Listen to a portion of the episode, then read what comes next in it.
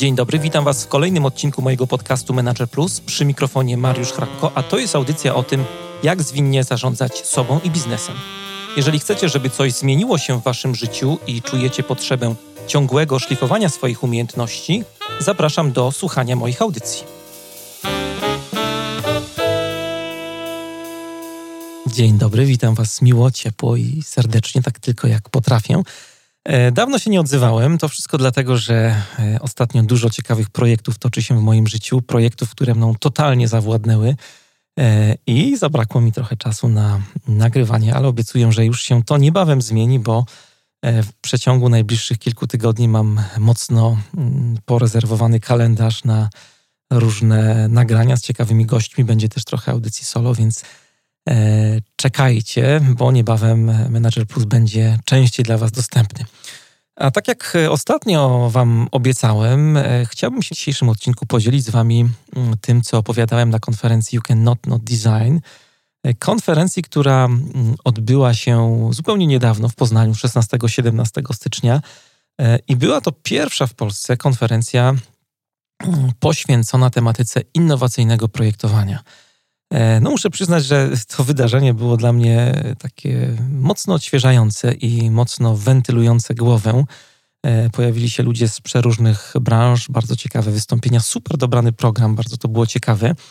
E, I wszystko świetnie zorganizowane. Już dzisiaj Wam polecam kolejną edycję tego wydarzenia. Miejmy nadzieję, że odbędzie się w przyszłym roku.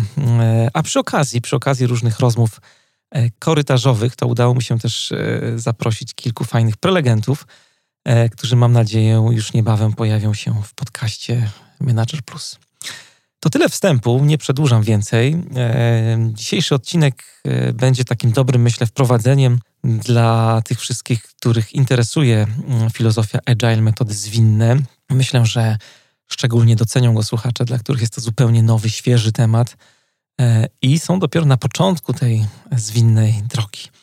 E, w książce Lewisa Karola pod tytułem o tym, co Alicja odkryła po drugiej stronie lustra, dla części z Was pewnie jest to e, dość znana lektura. Jest tam taki mm, fragment, drugi rozdział konkretnie, w którym Alicja wybiera się i trafia do ogrodu kwiatów, kwiatów, które mm, potrafią mówić ludzkim głosem, rozmawia z tymi kwiatami. No jest też taki moment, kiedy Alicja spotyka tajemniczą czerwoną e, królową. I nagle ni stąd, ni zowąd Alicja z tą królową zaczynają sobie biec. Królowa porusza się mm, tak szybko, że Alicja z trudem dotrzymuje jej kroku.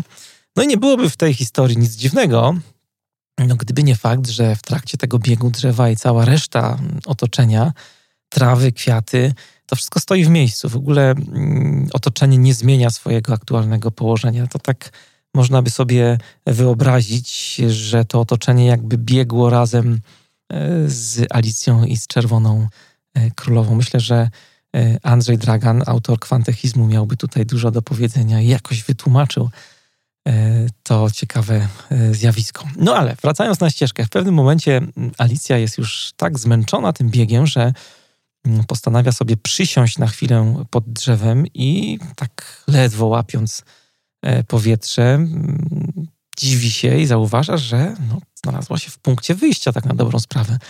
E, I nigdy się od niego, e, co, co lepsze, nie oddaliła w ogóle. Innymi słowy, był to tak, mm, był to cały czas jakby ten punkt startu, to samo drzewo, pod którym Alicja i królowa stały na samym początku. I teraz przeczytam wam taki króciutki fragment dialogu, który się toczył między e, królową e, i Alicją. Oczywiście, że jest to to samo drzewo, powiedziała królowa.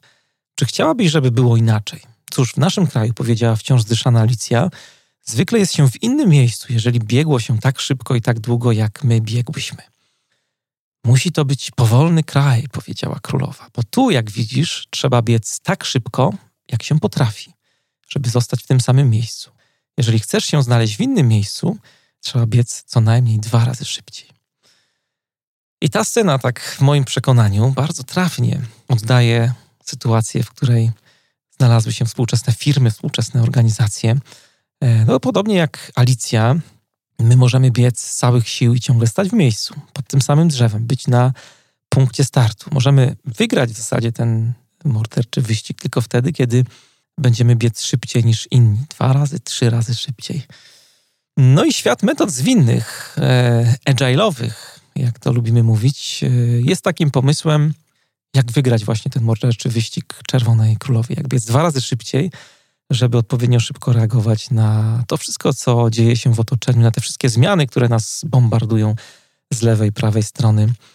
E, zmiany na rynku, zmiany potrzeb naszych klientów, te wszystkie pomysły, które konkurencja e, zarzuca nimi nasze głowy, nasze też potrzeby i tak dalej, i tak dalej. Agile jest pewnym takim pomysłem na to, jak się do tych zmian przystosować, jak się do tych zmian zaadaptować. Każdy, kto kiedykolwiek pracował w sposób zwinny, kto pracował agile'owo, ten wie, że stosowanie tych metod wiąże się z pewną taką zmianą wręcz światopoglądową. Bardzo często mówi się e, w społeczności zwinnej, że agile to pewien mindset, to pewien punkt widzenia, taki zbiór pewnych teorii, e, przekonań, które determinują to, w jaki sposób myślimy, w jaki sposób działamy.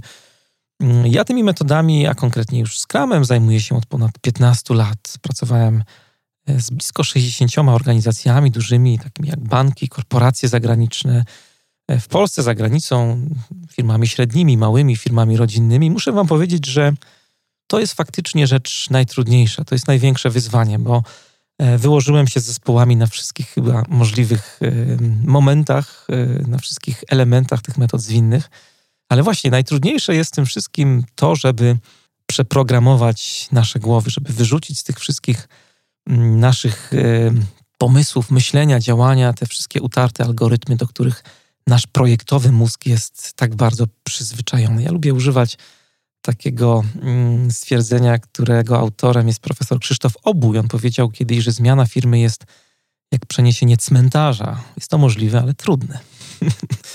I to jest e, święta prawda, jeśli chodzi o zmianę mindsetu. Jeżeli myślicie o tym, żeby być bardziej agile, e, to musicie mieć w tyle głowy to, że zmiana tej mentalności, tradycyjnej mentalności, e, ta zmiana jest tak trudna jak przeniesienie cmentarza. Dzisiaj chciałbym Wam powiedzieć o takich pięciu najważniejszych zasadach pracy w metodach zwinnych, zasadach, które lubię nazywać sobie tak roboczo wywrotkami mentalnymi, bo one wywracają to wszystko, co gdzieś tam siedzi w naszych głowach projektowych, wywracają do góry nogami ten algorytm, wprowadzają zupełnie nowy algorytm zarządzania, myślenia o projektach, o produktach. Pierwszą zasadą, od której zaczniemy, to jest iteracyjność.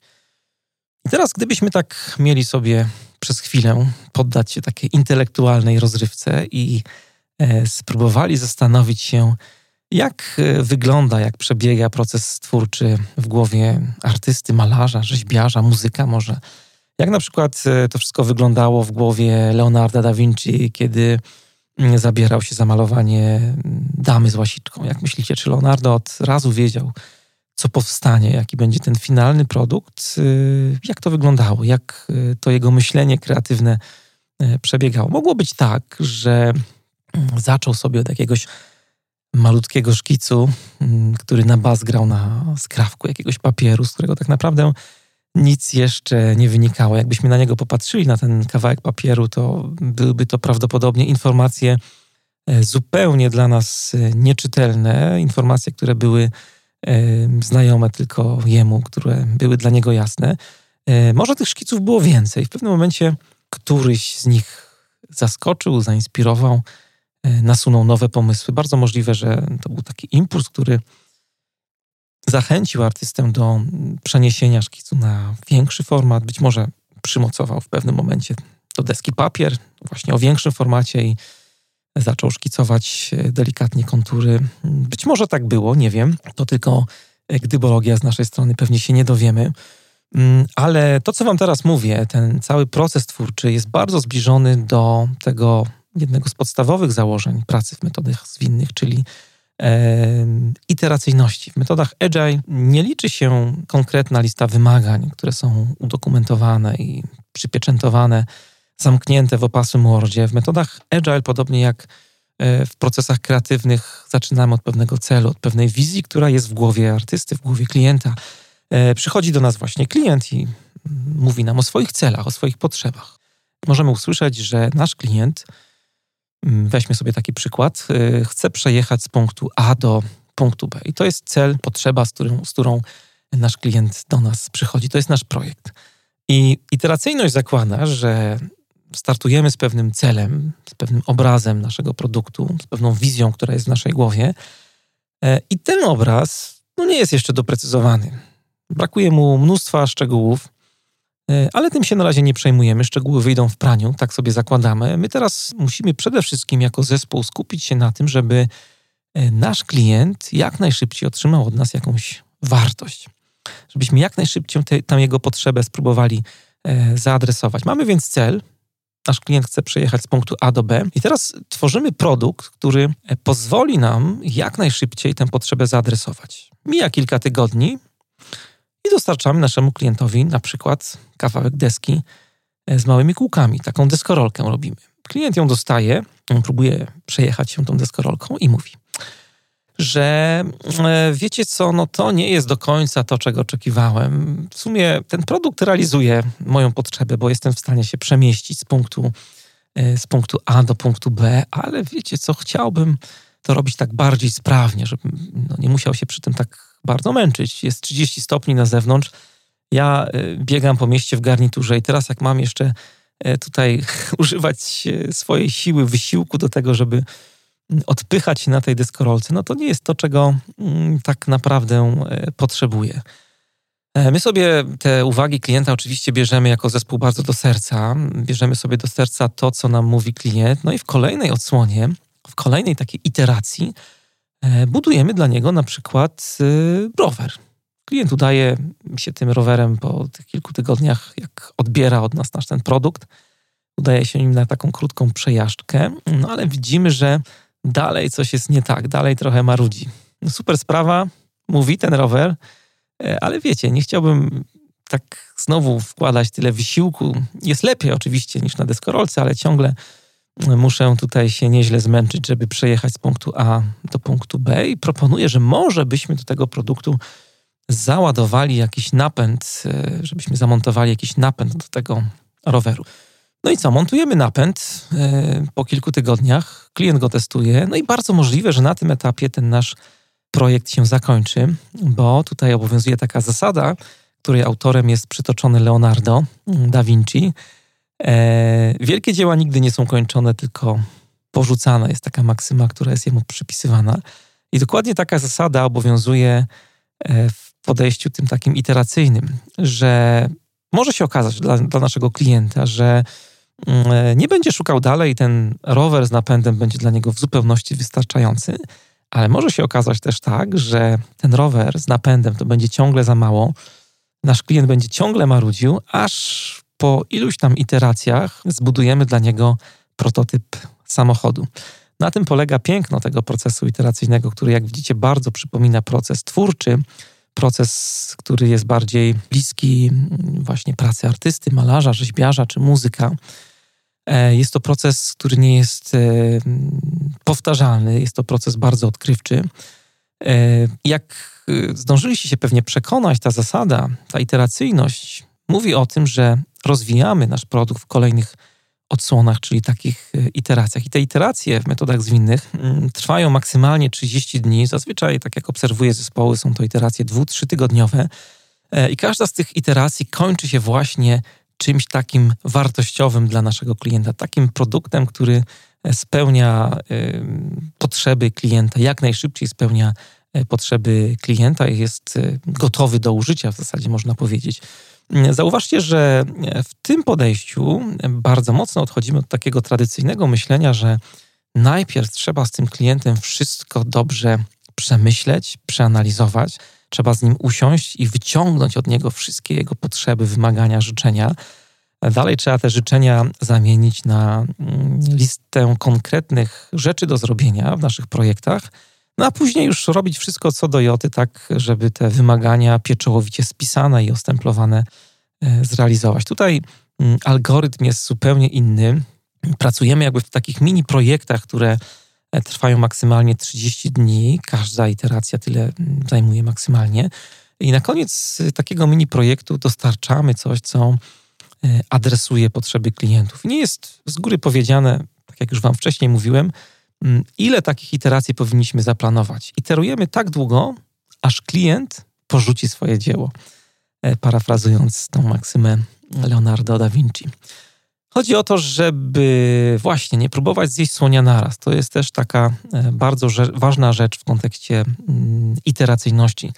To jest też e, podstawa, zauważcie, osobistej produktywności, którą ja po raz pierwszy usłyszałem od Davida Allena, autora metody Getting Things Done. Polecam Wam też jego książ książkę na temat metody GTD E, która mm, mocno otwiera oczy na to, jak ogarniać naszą życiową kuwetę. E, ale chciałem tutaj zwrócić e, przy okazji iteracyjności na jedną rzecz uwagę, mianowicie mm, David Allen w tej książce, mówiąc o metodzie Getting Things Done, wprowadza rozróżnienie na projekt i zadanie. Niby taka prosta rzecz, ale David Allen mówi, że każdy cel, którego osiągnięcie wymaga więcej niż jednej czynności, jest projektem. Ja przyznam szczerze, bez bicia bardzo długo mm, tych dwóch rzeczy nie odróżniałem. No i efekt był taki, że praktycznie co wakacje przez jakiś czas mocowałem się z takim osobistym, życiowym projektem, który się nazywał Posprzątaj strych. Projekt e, był na tyle trudny, że praktycznie nie byłem w stanie go zrealizować. E, no bo jak tylko sobie o nim myślałem, to e, ogarniał mnie paraliż na wszystkich frontach. Paraliż analityczny, paraliż decyzyjny, paraliż mm, komunikacyjny, bo mm, jak miałem rozmawiać z Olą na ten temat, to właśnie wszystkie paraliże mnie e, dopadały. No a tymczasem, jak się okazało, miałem po prostu złą definicję projektu, bo ten projekt traktowałem jak zadanie i chciałem zrobić po prostu wszystko naraz. A tak się nie da. Projektu nie jesteśmy w stanie zrobić naraz. To jest też ważna myśl, która towarzyszy temu rozróżnienie. No i moja frustracja rosła i rosła i rosła. Natomiast jak sobie podzieliłem ten projekt na zadania, popatrzyłem po prostu z innego trochę kąta na, ten, e, na, ten, na tą rzecz do zrobienia i na przykład e, zacząłem od tego, że zebrałem wszystkie puste puszki po farbach z różnych odświeżeń, malowań mieszkania i wywiozłem je do lamusowni, a później kolejne zadanie, które odhaczyłem, to był telefon do komisu, który zabrał E, starą wersalkę, która już tam od lat zalegała na strychu. I tak krok po kroku faktycznie ten słoń się robił e, coraz mniejszy i było to do zrobienia. Jak patrzyłem sobie na sprzątanie strychu, które traktowałem jako, jako zadanie, a nie projekt, no to sprawy się bardzo mocno komplikowały. Iteracyjność polega właśnie na tym, żeby nie próbować zjeść słonia waszego projektu, produktu naraz. E, druga zasada, która wiąże się z iteracyjnością, to empiryzm. No i empiryzm nie jest niczym nowym, bo jest to w zasadzie był e, nurt filozofii, który, filozofii nowożytnej, który głosił taką tezę, że mm, źródłem ludzkiego poznania są e, nasze zmysły, to wszystko, co do tych naszych zmysłów dociera ze świata zewnętrznego. Empiryści zakładali, że nasz umysł jest takim pustym pojemnikiem, taka tabula rasa, która jest wypełniana różnego rodzaju treściami, które przychodzą właśnie do nas z zewnątrz. Idee, teorie to jest rzecz zupełnie wtórna, to nie jest ważna, to są tylko jakieś mm, konstrukty, które powstają na bazie E, tego, co nam dostarczają zmysły. Cała reszta jest wtórna. Liczy się tutaj dlatego dla empirystów bardzo mocno e, doświadczanie świata. Dla empirystów bardzo ważne są eksperymenty, eksperymentowanie. E, I takie dokładnie założenie przyświeca też metodom zwinnym. Nihil in intellectu, nisi prius in sensu jest taka łacińska maksyma. Tutaj jestem bardzo dumny z tego, że mogę łacinę trochę wykorzystać, bo nie wiem, czy wiecie, jak e, studiowałem sobie hobbystycznie filozofię, to miałem dwa lata łaciny. Język martwy, jak wiadomo, ale są takie momenty, że chociażby tutaj w podcaście można się czasem e, pochwalić albo nawiązać do jakiejś e, łacińskiej sentencji. Agile to empiryzm. Nie ma niczego w intelekcie, mówi ta łacińska sentencja, czego by wcześniej nie było w naszych zmysłach. Agile jest oparty na ciągłym eksperymentowaniu. Agile zakłada, że wiedzę o nas, e, o zespole, o produkcie e, cały czas budujemy, ucząc się na doświadczeniu. Cały czas wypełniamy te nasze umysłowe pojemniki wszystkimi bodźcami, tymi zmysłowymi bodźcami, które do nas docierają. Dlatego ważna jest ciągła i szybka informacja zwrotna, dlatego bardzo ważne jest tolerowanie porażek, uczenie się na błędach, E, tworzenie też odpowiedniego klimatu, żeby e, ludzie mogli na tych e, błędach się uczyć, pracować i dojrzewać jako zespół i dojrzewać też od strony jakby rozwoju produktów. To ciągłe uczenie się siebie.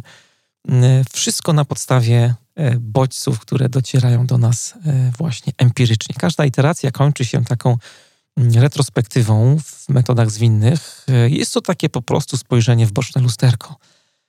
Co działało, co nie działało, w danej iteracji, co chcielibyśmy zmienić e, w kolejnych zmaganiach, e, w kolejnym, przez kolejne kilka tygodni. W tradycyjnych projektach, zauważcie, bardzo często e, można było też spotkać podobne spotkanie, które niestety odbywało się na końcu projektu. Pamiętam kiedyś, jak zaczynałem swoją przygodę zawodową na początku roku 2000, to wtedy był taki moment, że kierownicy projektów lubili nazywać takie spotkania E, na zakończenie projektu takie spotkania, które mm, jakby podsumowywały projekt e, spotkaniami postmortem. Tu znowu ta łacina się wkrada, czyli takie spotkania po śmierci projektu. No ale jak pewnie czujecie i słyszycie, ta nazwa była no, nieszczególna, e, taka mroczna dosyć. I dlatego później pojawiło się określenie, które już było bardziej angielskie niż łacińskie.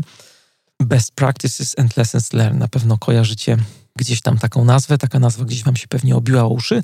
E, były też różnego rodzaju, ja pamiętam e, w firmach takie bazy, e, BPLL, tak zwane bazy dobrych praktyk. No ale mm, o ile te spotkania mają naprawdę duży sens, bo zbierają dużo ciekawych informacji o tym, co się działo w projekcie, mm, no to przyznacie, że przeprowadzanie ich na koniec projektu, potem jak już w zasadzie jest wszystko pozamiatane, już jest po walce, po meczu, już niewiele da się zrobić. I pamiętam też e, kierowników projektów, którzy zaczynali nowe projekty, e, ale niechętnie sięgali i otwierali mm, te wszystkie, do tych informacji, które w tych bazach dobrych praktyk się znajdowały. E, nie dało się już nic zmienić. W metodach zwinnych jest zupełnie inaczej, bo takie właśnie retrospektywy odbywają się co 2-4 tygodnie na zakończenie każdej iteracji. Nie ma nic w intelekcie, czego by w przód nie było w zmysłach. E, empiryzm przede wszystkim i ten proces empiryczny e, różni się od podejścia tradycyjnego, bo w empiryzmie, e, tak jak już Wam wcześniej mówiłem, zaczynamy wszystko od pewnego, pewnego celu, od pewnej wizji produktu, która jest zrealizowana, wizji, która jest w głowie naszych klientów. No i właśnie, na końcu najważniejsze nie jest to, żeby dowieść konkretną, mówiąc tutaj takim trochę korpo językiem. Ostatnio coraz mniej lubię to słowo dowozić.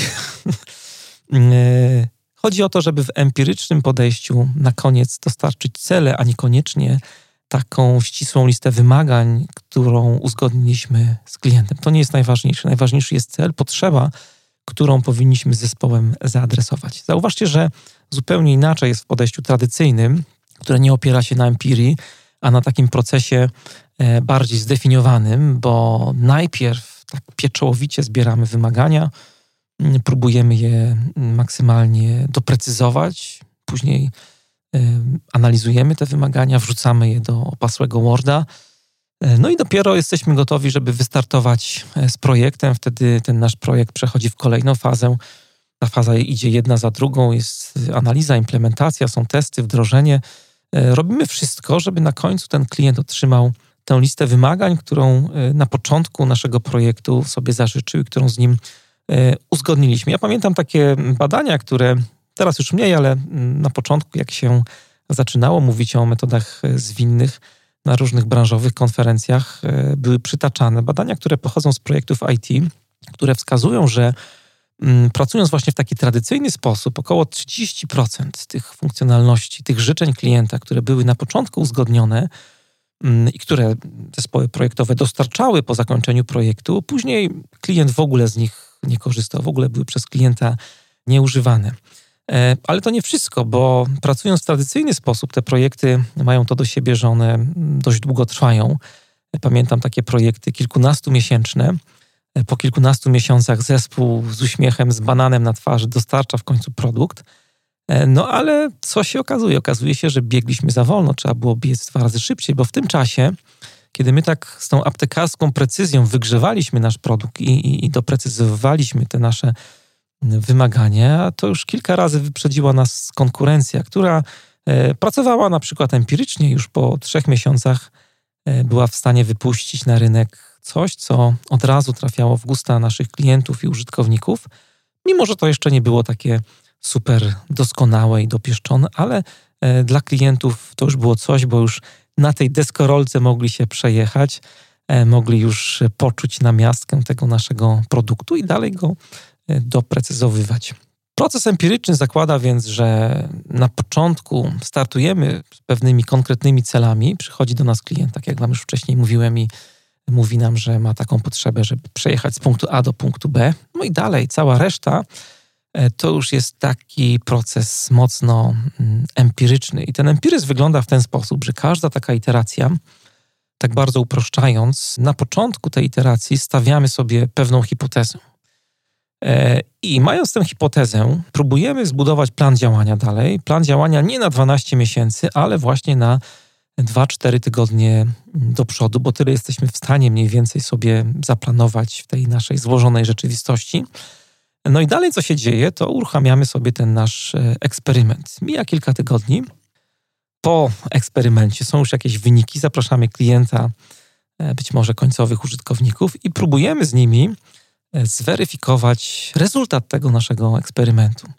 Klient bierze na przykład do ręki deskorolkę, ogląda ją, próbuje się przejechać, no i mm, próbujemy ocenić, czy ta nasza hipoteza się faktycznie broni. Jeżeli się nie broni, jeżeli nie adresuje tych celów i potrzeb naszego klienta, to robimy rzecz bardzo prostą, stawiamy po prostu inną hipotezę i uruchamiamy kolejny eksperyment. Za kolejne 2-4 tygodnie y, mamy znowu jakąś informację, znowu go weryfikujemy i sprawdzamy, czy idziemy w dobrym kierunku. Jeżeli nie, budujemy kolejną hipotezę, kolejny eksperyment i tak dalej, i tak dalej.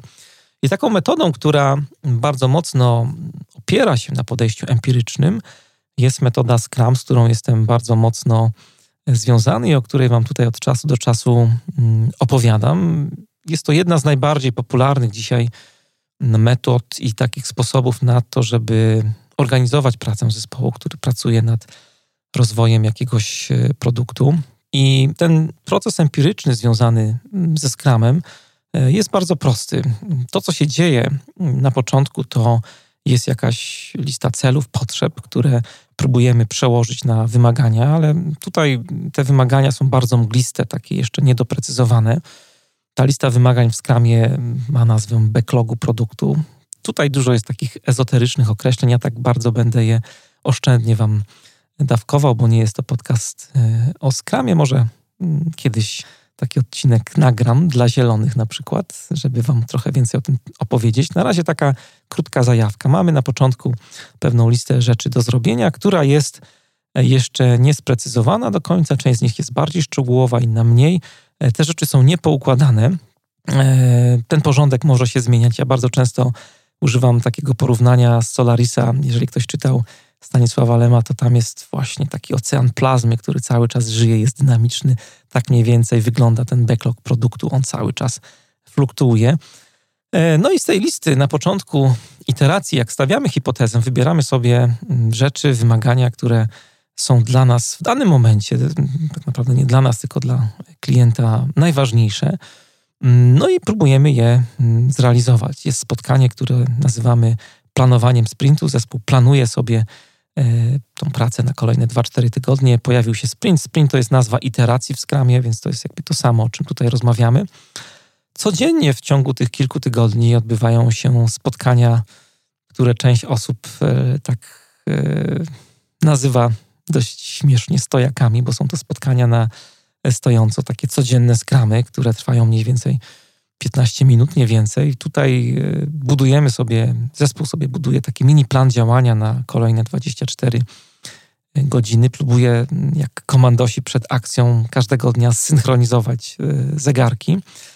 No i na końcu prezentujemy wyniki naszej pracy interesariuszom naszego produktu. Są takie dwa spotkania. Przegląd sprintu to jest jedno spotkanie, a drugie spotkanie to retrospektywa e, sprintu. Tak mniej więcej e, w dużym, ogromnym telegraficznym skrócie wygląda to wszystko, co się dzieje w Scrumie. Pokazałem Wam, jak e, konkretny już e, proces taki empiryczny mógłby wyglądać. Trzecie założenie, oprócz iteracyjności, empiryzmu, które jest mocno z nimi powiązane, to przyrostowość. Pracując w ten sposób, co iteracja, co sprint, powstaje jakiś przyrost naszego produktu, o czym już Wam trochę tutaj opowiadałem. Te wszystkie deskorolki, rowery, rowery z napędem to są pewne przyrosty, kawałki e, produktu, które powstają, ale te kawałki nie są zupełnie oderwane od siebie, tak jak e, możemy sobie to gdzieś wyobrazić w tradycyjnym podejściu, że możecie produkt rozłożyć na, na, na kawałki, na mniejsze części i po prostu składać go w kolejnych fazach. Tutaj mm, w metodach zwinnych każdy taki kawałek zawiera też wszystkie kawałki, które już E, wcześniej powstały, żeby wam to trochę bardziej rozjaśnić, bo znowu może to tak bardzo ezoterycznie mm, brzmi, to znowu sięgnijmy po przykład e, dotyczący pracy twórczej, dotyczący pracy rzeźbiarza. Załóżmy, że nasz rzeźbiarz pracuje właśnie przyrostowo. Weźmy na przykład teraz już może nie mm, Leonardo da Vinci, ale niech to będzie Michał Anioł, e, który zabiera się za zrobienie rzeźby Dawida E, tuż przed jego walką z Goliatem. Michał Anioł w swojej głowie e, ma pewną wizję rzeźby Dawida i teraz w kolejnych odsłonach skupia się na wyrzeźbieniu jej kolejnych e, elementów. Rzeźbi najpierw na przykład jakiś zarys postaci, później rzeźbi głowę, twarz, ręce, naczynia krwionośne. nie wiem, czy wiecie, to nie jest żart z tymi naczyniami krwionośnymi tak może za głęboko poszedłem w tej analizie, ale faktycznie Michał Anioł tak bardzo dbał o szczegóły i rzeźba Dawida, o której tutaj mówimy, faktycznie ma wyrzeźbione naczynia krwionośne. To tak yy, na marginesie. Idea pracy przyrostowej jest taka, że jak już raz coś zrobicie, to później do tego nie wracacie. Raz wyrzeźbiony fragment dzieła jest już yy, kompletny, jest już skończoną, ostateczną całością. Natomiast yy, trzeba pamiętać, że ta przyrostowość w metodach agile e, zawsze idzie w parze z iteracyjnością, zawsze idzie w parze z iteracyjnością. To nie jest nigdy tak, że to są jakby dwa takie oddzielne podejścia, które możecie stosować lub nie. To są naczynia połączone, bo inaczej, gdybyśmy wzięli samą przyrostowość, tak jak już tutaj trochę wcześniej Wam próbowałem powiedzieć, to na pewno nie, ba- nie dawałoby to takiej wartości jak e, praca przyrostowa w połączeniu z tymi ramami m, mm, działania, które nam daje iteracyjność. Pracę planujemy w iteracjach, które trwają kilka tygodni i na koniec każdej iteracji powstaje przyrost, taki inkrement naszego produktu. E, natomiast mówiąc o e, przyrostach naszych produktów, mówiąc o inkrementach, to chciałbym zwrócić uwagę na mm, jedną bardzo ważną rzecz, na cudzysłów, który pojawił się przy słowie projekt w tytule tego odcinka, bo tutaj niestety zmartwiam wszystkich kierowników projektów teraz, mam nadzieję, że się bardzo nie zasmucicie, ale w Scrumie projektów po prostu nie ma. Scrum e, skupia się przede wszystkim na dostarczaniu produktów. Tym produktem mogą być bardzo różne rzeczy.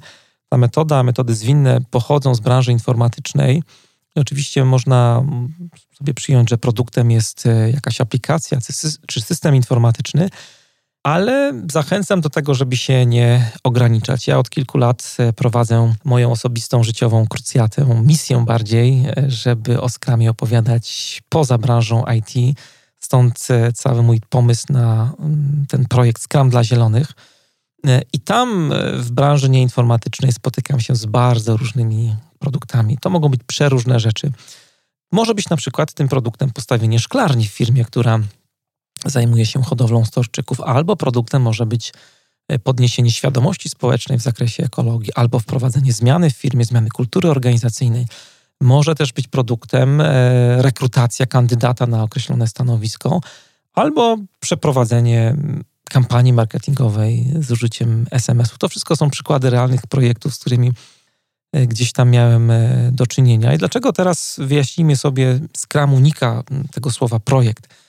Weźmy taką podstawową definicję, tych definicji jest mnóstwo słowa projekt, e, taką definicję związaną z Project Management Institute, z PMI. Projekt jest działaniem ograniczonym w czasie, podejmowanym dla wykonania unikatowego produktu lub e, usługi. No i tutaj, jak pewnie zdążyliście już to zauważyć, podejście iteracyjno-przyrostowe nie zakłada, że mm, jest jakoś e, ta nasza praca ograniczona w czasie. My możemy iterować 6 miesięcy, ale możemy też iterować 3 miesiące. Klient, tak jak już e, kilka razy to podkreślaliśmy, w dowolnym momencie może, tak jak artysta, porzucić swoje dzieło i stwierdzić, że to jest to, czego potrzebuje, że to przedsięwzięcie faktycznie zakończyło się sukcesem. Nie potrzebuję go iterować bardziej, żeby właśnie, żebyście zbudowali dla mnie samochód, tylko ten rower z napędem albo motor jest w zupełności dla mnie e, wystarczający. Kolejna rzecz to jest sukces projektu. Jeżeli patrzymy sobie na sukces projektu w podejściach tradycyjnych, to bardzo często sukces jest wtedy, kiedy dostarczamy e, projekt e, w założonym budżecie i czasie, kiedy dostarczamy zakres tego projektu też w założonym budżecie i czasie, to powinienem powiedzieć. Pamiętam też e, kiedyś na konferencjach, znowu tutaj odnoszę się e, do konferencji branżowych, były takie mm, prezentacje, które bardzo często mm, nawiązywały do mm, takich raportów, które wykonywała grupa Standish, raportów, które mówiły o jakby sukcesach, o nieudanych projektach, bardziej nie sukcesach, ale ile projektów zakończyło się porażką. I tam te trzy elementy, planowany zakres, e, założony budżet i czas były brane pod uwagę. Mm, no i w Scrumie sukces jest wtedy, kiedy dostarczymy wartość naszemu mm, klientowi. W Scrumie nie chodzi o to, żeby dostarczyć konkretną listę wymagań, które są ostemplowane w założonym budżecie i czasie. W Scrumie chodzi o to, żeby dostarczać coś, co jest wartościowe dla naszych klientów. Nawet jeżeli to będzie deskorolka, jak zaczynamy pracę, to też nie mamy kompletnej listy wymagań, ale startujemy z pewnymi celami, z potrzebami, z którymi to E, potrzebami przyszedł do nas nasz kochany klient. E, I może zwrócę uwagę jeszcze na jedną rzecz, o której też już mówiłem, ale chciałbym ją uwypuklić w kontekście myślenia projektowego, że w tradycyjnych projektach startujemy z bardzo czytelną definicją naszego produktu. A jak widzicie w metodach agile'owych, które są oparte na empirii, takiej definicji produktu nie ma. My ją dopiero musimy stworzyć, e, my ją musimy wymyśleć i robimy to podejściem iteracyjno-przyrostowym. E, I kolejne założenie, które jest e, szalenie ważne w metodach zwinnych, to jest zespół. Ja wiem, że to tak może trywialnie brzmi, ale faktycznie w metodach agile ten zespół jest bardzo ważny. Te metody są osadzone po prostu na pracy zespołowej. Jeżeli nie macie zespołu, to te wszystkie magiczne takie praktyki daleko was nie zaprowadzą, nie będziecie E, po prostu działać zwinnie. Ja pamiętam czasy, kiedy zaczynałem swoje świadome życie zawodowe, e, początek roku 2000 i wy też pewnie część z was pamięta, wtedy bardzo popularne były takie standardy jak, jak ISO, jak CMMI, jak COBIT, e, takie modele, które zakładały, że mm, no zespół nie jest tak ważny, bo ważne są procesy, ważniejsze od zespołu są procesy. Jeżeli macie dobrze zdefiniowany proces w firmie, jeżeli macie dobrze podokręcane procedury i checklisty, to wystarczy, że zatrudnicie takich przeciętniaków zupełnie z ulicy, dacie im pakiet szkoleń, no i reszta będzie się jakoś e, kręcić. Oczywiście musi być ktoś w tej firmie, stąd były takie działy audytowe, które e, czuwały, były takim strażnikiem tego wszystkiego, co się dzieje, tej zgodności e, z procesami. A tutaj, jak weźmiemy sobie po drugiej stronie te metody zwinne, to Scrum mówi zupełnie coś innego. Nie wystarczy nająć tylko rąk do pracy, bo za nimi idzie człowiek, żeby te nasze projekty były efektywne. To potrzebni są ludzie, którzy pracują w zespołach przez duże Z. I jak należy rozumieć ten zespół w Scrumie? Zespół Scrumowy to jest y, niewielka grupa ludzi. Tutaj jest taka rekomendacja od 3 do 9 osób. Ta metoda tak rekomenduje. E, grupa ludzi, która posiada komplementarne umiejętności, komplementarne, czyli e, taki zespół powinien składać się z różnych kompetencji, kompetencji, które są Wam potrzebne do tego, żeby w trakcie takiej jednej iteracji dostarczyć potencjalnie działający, gotowy do użycia produkt dla naszych klientów, użytkowników. Warto zauważyć, że Scrum nie narzuca tutaj żadnej struktury dla takiego zespołu, nie mówi, jakie te umiejętności konkretnie powinny być. One mają być e, komplementarne. Mówi się, że są to takie zespoły e, interdyscyplinarne. Są różne dyscypliny, które się wzajemnie uzupełniają. Te zespoły mają stałą liczbę osób też i są stabilne. Ta stabilność jest tutaj bardzo ważna, bo ich członkowie mają mieć taką, mają czuć taką stałą przynależność do tego zespołu. Innymi słowy, nie mówimy tutaj o takich zespołach, jak teraz często od czasu do czasu słyszymy zespołach typu namiot. Budujemy namiot pod konkretne przedsięwzięcie, kończy się przedsięwzięcie, zwijamy namiot i budujemy kolejny namiot z kolejną ekipą, z kolejnym zespołem. Tutaj dość ważna jest faktycznie zastała przynależność członków zespołu, żeby ludzie czuli się e, przynależni do mm, tej, a nie innej grupy. To też jest mocno powiązane e, z rozwojem, e, z fazami grupy, z dojrzewaniem grupy. Jest dużo modeli, które mówią o tym, że każda grupa ludzi, która pracuje ze sobą, przechodzi przez konkretne fazy. Najbardziej taki znany model to jest model Bruce'a Tuckmana, który mówi o tym takim E, rozpoczęciu pracy grupowej, czyli tym, tej, tej fazie formingu, później jest e, okres ścierania się stormingu, później takiej, takiego normowania, norming i performing czwarty, czyli e, właśnie już taki, można powiedzieć, stan bardzo produktywny pracy zespołowej. Jest jeszcze ten taki moment, który się wiąże z rozmontowaniem zespołu, jak zespół się demontuje, który też jest ważny dla pracy zespołowej. Ale dlaczego o tym mówię? Dlatego, że E, wszelkie fluktuacje, zmiany składu zespołów bardzo mają duży wpływ na to, e, jak ten zespół się buduje. Wystarczy czasami, że jedna osoba po kilku miesiącach zostanie zabrana z tego zespołu i zespół potrafi się cofnąć w swoim rozwoju, a nierzadko też wraca do fazy początkowej. To jest bardzo e, istotne założenie i chciałbym, żebyście mm, o tym pamiętali. W Scrumie są w zasadzie trzy role, które są zaprogramowane, nazwijmy to przez tę metodę. E, jest rola tak zwanego mm, Scrum Mastera, osoby, która w dużym skrócie e, pilnuje, żeby to wszystko się kręciło, czuwa nad rozwojem zespołu, czuwa nad tym, żeby e, zespół pracował zgodnie z regułami gry. Polecam Wam ostatni odcinek, gdzie o roli Scrum Mastera bardzo dużo Wam opowiadałem, bardzo szczegółowo, więc nie będę powtarzał. Druga rola to jest rola product ownera, czyli właściciela produktu, czyli osoby, która właśnie przychodzi z takim celem do zespołu, E, i nawiguje, maksymalizuje wartość jego pracy. No i trzecia rola to jest zespół deweloperski. Tu jest taki amerykanizm trochę, nie przejmujcie się tym, że e, pracując w Scrumie, nawet w branży nieinformatycznej jesteście deweloperami. To znowu przychodzi z angielskiego. W języku angielskim developer to jest ktoś, kto po prostu rozwija produkt. I mamy te trzy role, nic więcej w Scrumie nie ma, jeśli chodzi o, o rolę i strukturę zespołu. Nie jest też powiedziane, jak jakie konkretne kompetencje w tym zespole powinny się pojawić, żeby się uzupełniało. To zależy od Was, to zależy od y, produktu. I teraz przejdziemy do ostatniego założenia, założenia, które też wiąże się z pracą zespołową, które jest dość wywrotowe. E, mianowicie jest to samoorganizacja. Zespoły, które są interdyscyplinarne, które są małe, liczą od 3 do 9 osób, które mają stałą przynależność, które są stabilne, same organizują swoją e, pracę. E, same są e, sobie sterem, żeglarzem i okrętem, są upełnomocnione do tego, żeby zarządzać swoją pracą. Otrzymują taki mandat ze strony organizacji do tego, żeby właśnie ich członkowie sami decydowali o tym, jak będą pracować w sprincie.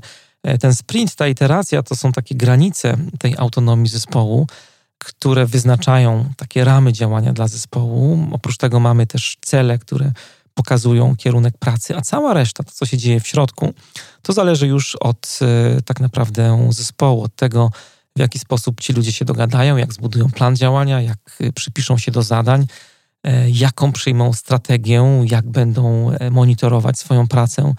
Jak sobie też poradzą z przywództwem, bo to jest taki temat e, nietrywialny w kontekście takich systemów samoorganizujących się, jak to przywództwo będzie się rozkładać e, w cudzysłowie.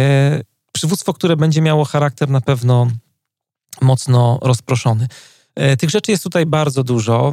To jest taki temat, który wiąże się z wieloma wyzwaniami w pracy zespołowej. I tak jak obserwują, dużo łatwiej jest liderom wejść i oddać władzę zespołowi, no ale sama organizacja bywa niemałym wyzwaniem dla członków zespołów projektowych, zwłaszcza w dużych organizacjach, gdzie e, no, wielu ludziom po prostu jest e, wygodniej, prościej, łatwiej, jeżeli szef za nich zdecyduje. E, tam bardzo często spotykam się z taką wyuczoną bezradnością, bo ktoś za nich decydował i mm, brał odpowiedzialność. Było łatwiej, a teraz nagle okazuje się, że Agile wymaga od ludzi postawy takiej przedsiębiorczości trochę, takiego wejścia w buty startupowicza, wzięcia sprawy w swoje ręce. Z jednej strony mamy cele, które mówią nam o tym, co powinniśmy robić. Mamy czytelne granice naszej autonomii, które definiuje nam metoda pracy, czyli Scrum.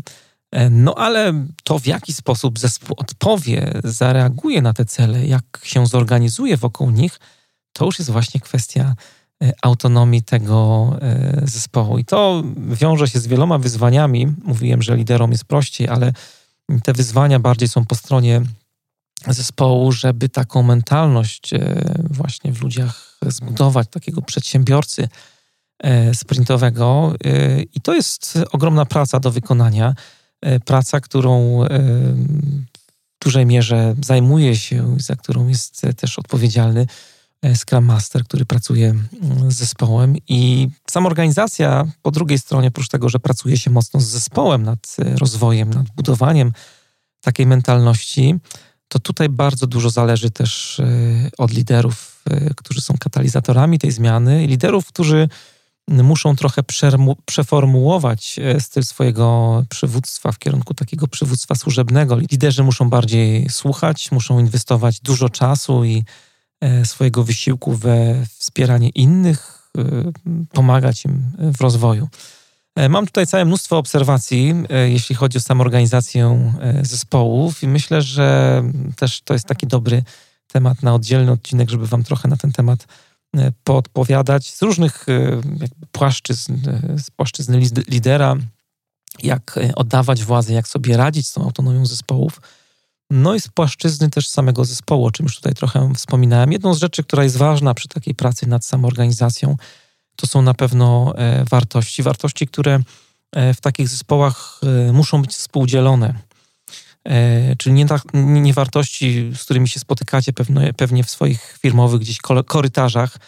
E, firma określa swoje wartości, zawiesza je na firmowej stronie albo gdzieś koło windy i później e, ma poczucie, że wszystko już jest zrobione, jeśli chodzi o ten wymiar aksjologiczny, że robota jest zrobiona i później po dwóch latach okazuje się, że ktoś znajduje literówkę w tym manifestie wartości firmowym, co pokazuje, jak te wartości żyją, to tutaj w metodach zwinnych naprawdę chodzi o takie wartości, które są e, współdzielone, są różne e, ćwiczenia, które należy wykonywać z zespołem, żeby właśnie o tych wartościach rozmawiać, żeby e, te wartości promować i nawiązywać do nich. To też jest praca bardzo silna po stronie liderów, żeby to wszystko miało ręce i nogi, bo to jest takie spoiwo, które, które zlepia, skleja, trzyma przy życiu taki samoorganizujący się e, zespół. E, z takich e, większych badań, oprócz jakby swoich obserwacji mm, z firm, od klientów, z którymi współpracuję, to z takich badań, które się pojawiły na temat właśnie zespołów samoorganizujących, badań, do których dotarłem, one były przeprowadzone w roku 92 przez dwóch profesorów Harvard Business School, Johna Cottera, pewnie go kojarzycie, strony zmiany, to jest człowiek, który dużo mówi o, o, transformacji, o zarządzaniu zmianą i Jamesa Hasketa. Te badania trwały 11 lat y, i z nich bardzo jasno wynika, że mm, firmy, które e, postawiły na taki empowerment, na upełnomocnienie swoich e, pracowników, to mocno zostawiły w tyle e, inne firmy. Tam Kotter z panem Hasketem podają różne wskaźniki. Ja sobie tutaj wynotowałem wskaźnik wzrostu przychodów czterokrotny, wzrost cen akcji ośmiokrotny, no i wzrost dochodu netto ponad 700-krotny. E, Możecie o tym poczytać, jakbyście byli zainteresowani. E, o wynikach tego eksperymentu jest książka Corporate Culture and, and Performance. Zdaje się, że nie ma wersji polskiej tej książki. Mm, trzeba sięgnąć do mm, Amazonu i tam jest to wszystko szczegółowo opisane. No i to było już ostatnie założenie, o którym chciałem Wam dzisiaj opowiedzieć. Na koniec, zanim się rozłączymy, to E, chciałbym wrócić jeszcze na chwilę do samego Scrama jako całości, do wdrożenia Scrama, stosowania Scrama w zespole, w organizacji, e, czy w ogóle metod zwinnych. Z nimi jest tak, i to też musicie mieć gdzieś tyle głowy, że, że już jak raz zaczniecie e, stosować te metody, jak już raz wejdziecie na tę ścieżkę, to powrót z niej jest naprawdę trudny, czasami wręcz niemożliwie. Jest taki wiersz Alfreda Lloyda Tennysona pod tytułem Ulysses, do którego prawdopodobnie bym nie dotarł, gdyby nie e, film e, z Jamesem Bondem Skyfall. E, ten wiersz został tam przytoczony. Mm, on, ten wiersz opisuje Ulyssesa, który po wielu latach tułaczki powraca wreszcie do swojego królestwa, do swojej ojczyzny, do Itaki. Powraca do żony Penelopy, do syna Telemacha. No ale to stare życie w pewien sposób zaczyna go mm, nużyć. Ma gdzieś tam w tyle głowy świadomość tych dawnych czasów, przygód, y, których zasmakował, morskich bitew, które stoczył. No i po prostu trudno mu się jest odnaleźć w tych codziennych, prozaicznych czynnościach. Ja mu się trochę nie dziwię, tak na marginesie. I ten świat jego codzienny wydaje mu się niczym w porównaniu z tym, czego wcześniej doświadczył i zasmakował. I właśnie z wdrożeniem skrama w organizacji jest bardzo podobnie. Jak już raz wejdziecie na tę drogę, to później trudno się jest od niej odwrócić. Bardzo ogromne dzięki za dzisiaj. W materiałach do dzisiejszego odcinka znajdziecie prezentację, która może być dobrym tłem do tego, co Wam tutaj opowiadałem. Niestety sama prezentacja e, pewnie niewiele Wam powie, dlatego dobrze jest ją oglądać w połączeniu ze słuchaniem albo obejrzeć sobie po wysłuchaniu tego odcinka. No i przy okazji dziękuję Wam też już kończąc za wszystkie gwiazdki i nowe recenzje, które się pojawiły w wyszukiwarce iTunes. Ja Was systematycznie namawiam do tego, żeby e, tam e, opinie na temat podcastu wystawiać, bo dzięki temu zwiększa się e, zasięg tego podcastu i mogę docierać do szerszego grona odbiorców wciąż i zawsze. I po niektórych tych recenzjach, ostatnich zwłaszcza, mocno się czerwienię. Cieszę się oczywiście, że mogę Wam choć trochę pomagać w Waszym rozwoju. Dziękuję za wszystkie miłe słowa. No i to już jest absolutnie wszystko na dzisiaj. Ja się nazywam Mariusz Hrabko. Trzymajcie się i do usłyszenia niebawem.